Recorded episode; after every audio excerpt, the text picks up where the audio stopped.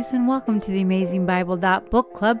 I am Julie Callio, your host, and thanks so much for taking time out of your busy schedules to tune in with me today. If by chance you want to contact me, you can do that at thab.bc.pc at gmail.com. Today we are concentrating on Act 1 of Mark, Jesus' ministry in Galilee. John Mark was not one of the twelve disciples, but he was close to Peter and Barnabas and eventually Paul. Some people think that it was Peter's influence that Mark wrote this gospel. He wrote this good news to non Jewish people, probably in Rome, and he was pointing out that Jesus was the Son of God, which is one reason that he focused on Jesus' miracles more than his teachings. Mark also tells us that Jesus came as a suffering servant, and those who follow him will also suffer. Mark writes like a reporter, direct and to the point. So far, in just 20 verses, Mark covered John the Baptist, the messenger, ahead of Jesus, pointing the way.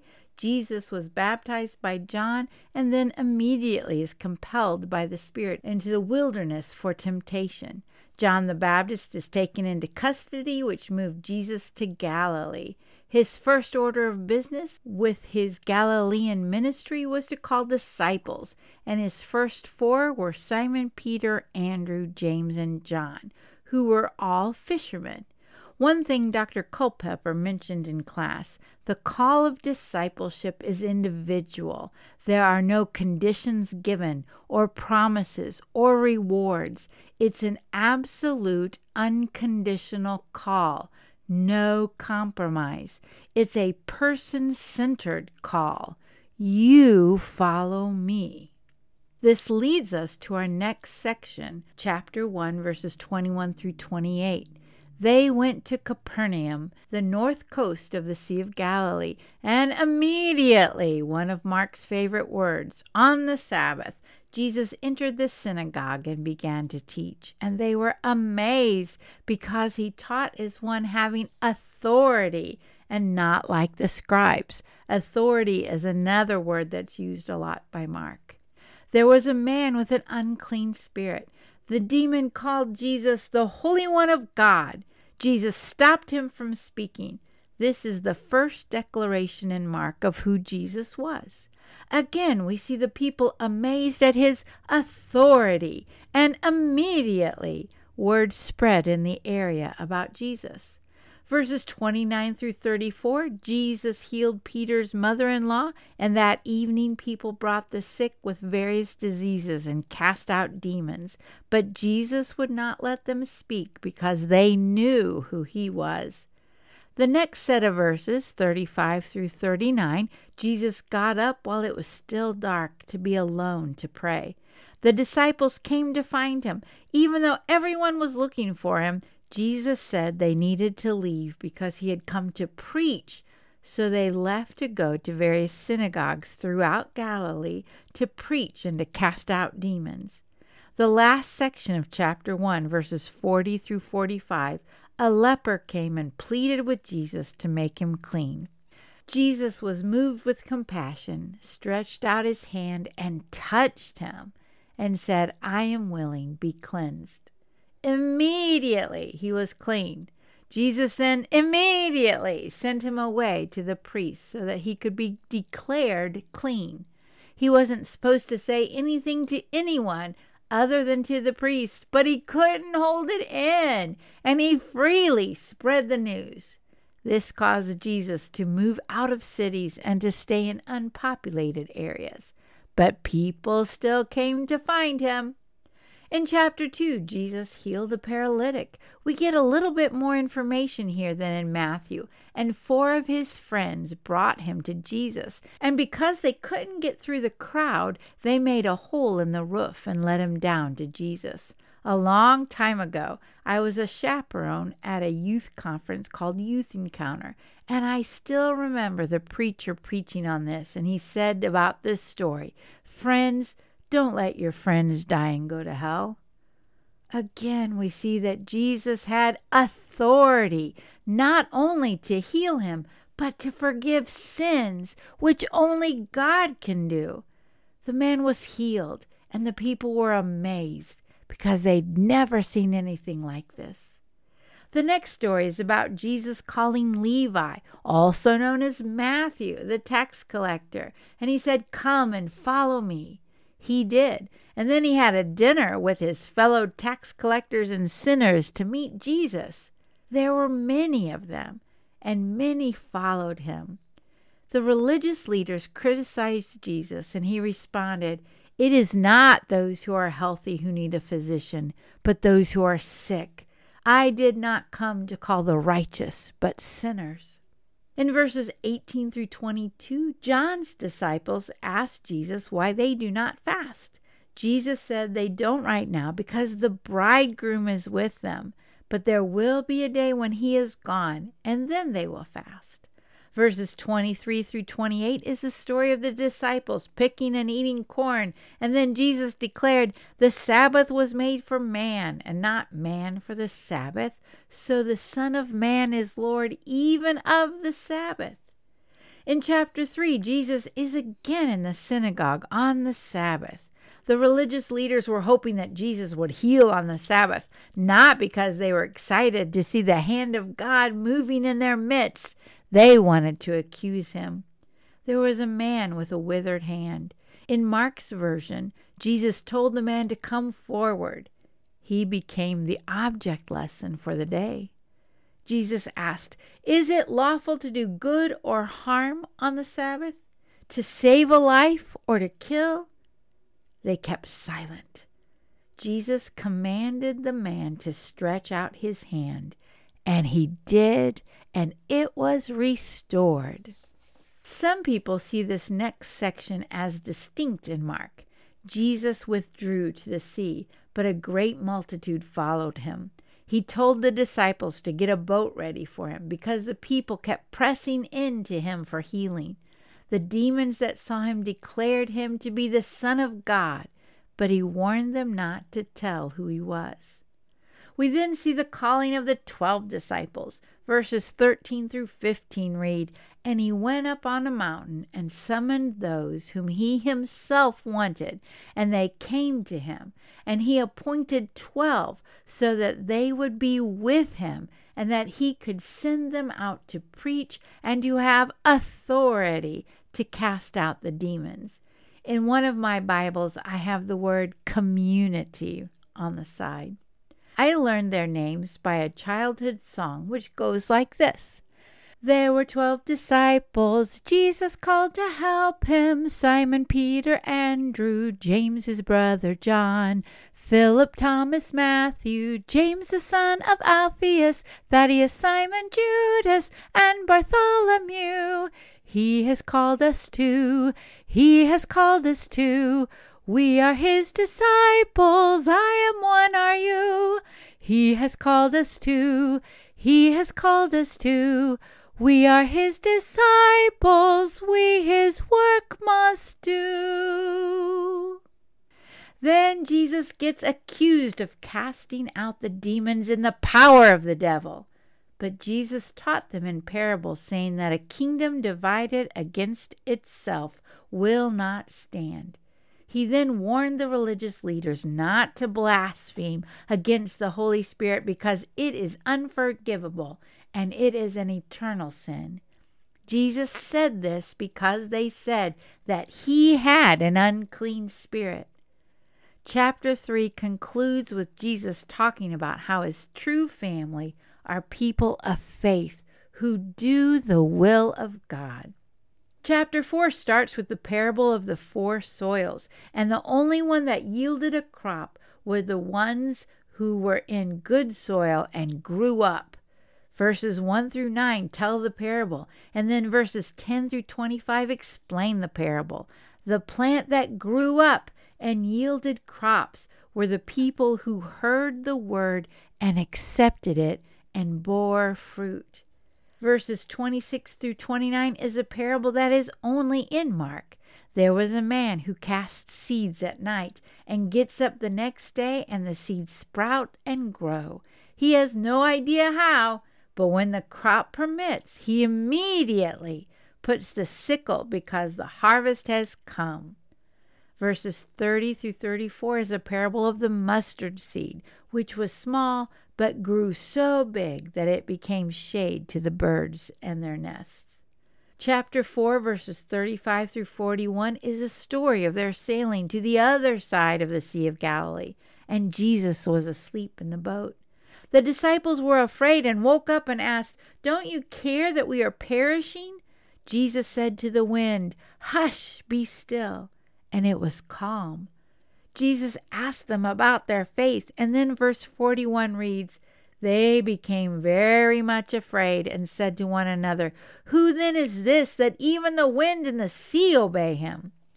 Another thing about the story of Mark is that the disciples are not portrayed in a positive light. Many times they are fearful or faithless and they don't understand. Chapter 5 begins with the boats arriving on the other side of the Sea of Galilee, which was the non Jewish territory, the country of Gerasene. Verse 2 said, When he got out of the boat. It doesn't say they. This is the story of the man with demons who were so strong that chains could not hold him. He was in tombs and gashing himself. When the demons saw Jesus, they ran to him, bowed down before him, and called him Jesus, the Son of the Most High God. His name was Legion, for they are many. Jesus sent them into the pigs, which drowned in the sea. Dr. Culpepper said this was deviled ham. Ha ha ha. The herdsmen ran into town and told everyone what had happened. The people came and saw Legion, quote unquote, in his right mind and clothed. They pleaded with Jesus to leave.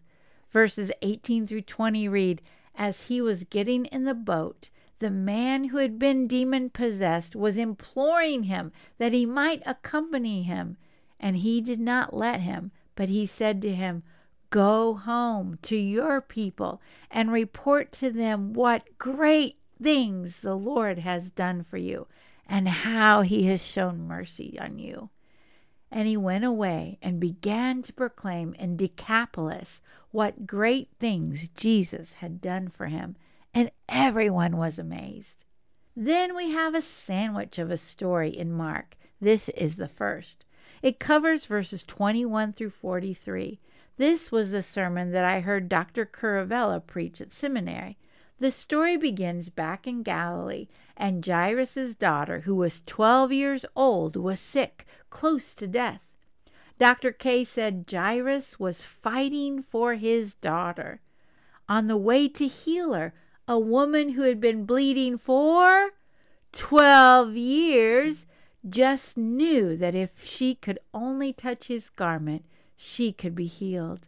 She did, and immediately she was healed, and immediately power came out of Jesus. He turned and said, Who touched my garment? The woman, even though she was fearful and trembling, came forward and told him the truth. Jesus said to the woman, Daughter, your faith has made you well. Go in peace and be healed of your affliction. Jesus fights for his daughters too. While he was speaking to her, word came that Jairus' daughter had died. But Jesus said, Do not be afraid, only believe. They continued. Jesus allowed Peter, James, and John to go in with him. And Jesus said, Little girl, I say to you, get up. Immediately she did and walked, for she was twelve years old. Immediately they were completely astounded. Starting with chapter 6, Jesus is teaching in Nazareth, his hometown, but he could not do many miracles there because they did not honor him. Verse 6 actually reads, And he wondered at their unbelief, and he was going around the villages teaching. We then see another sandwich from Mark. Jesus sent out his twelve disciples in pairs and gave them authority over unclean spirits. The places that would not receive them they were to leave and shake the dust off the soles of their feet, for a testimony against them. They went out and preached repentance. They cast out many demons and anointed with oil many sick people and healed them. Verses 14 through 29 is the story of how Herod killed John the Baptist and how his disciples came and took his body away and buried it. Then, after John was buried by his disciples, in verses 30 through 44, Jesus' disciples came back to report all that they had done and taught.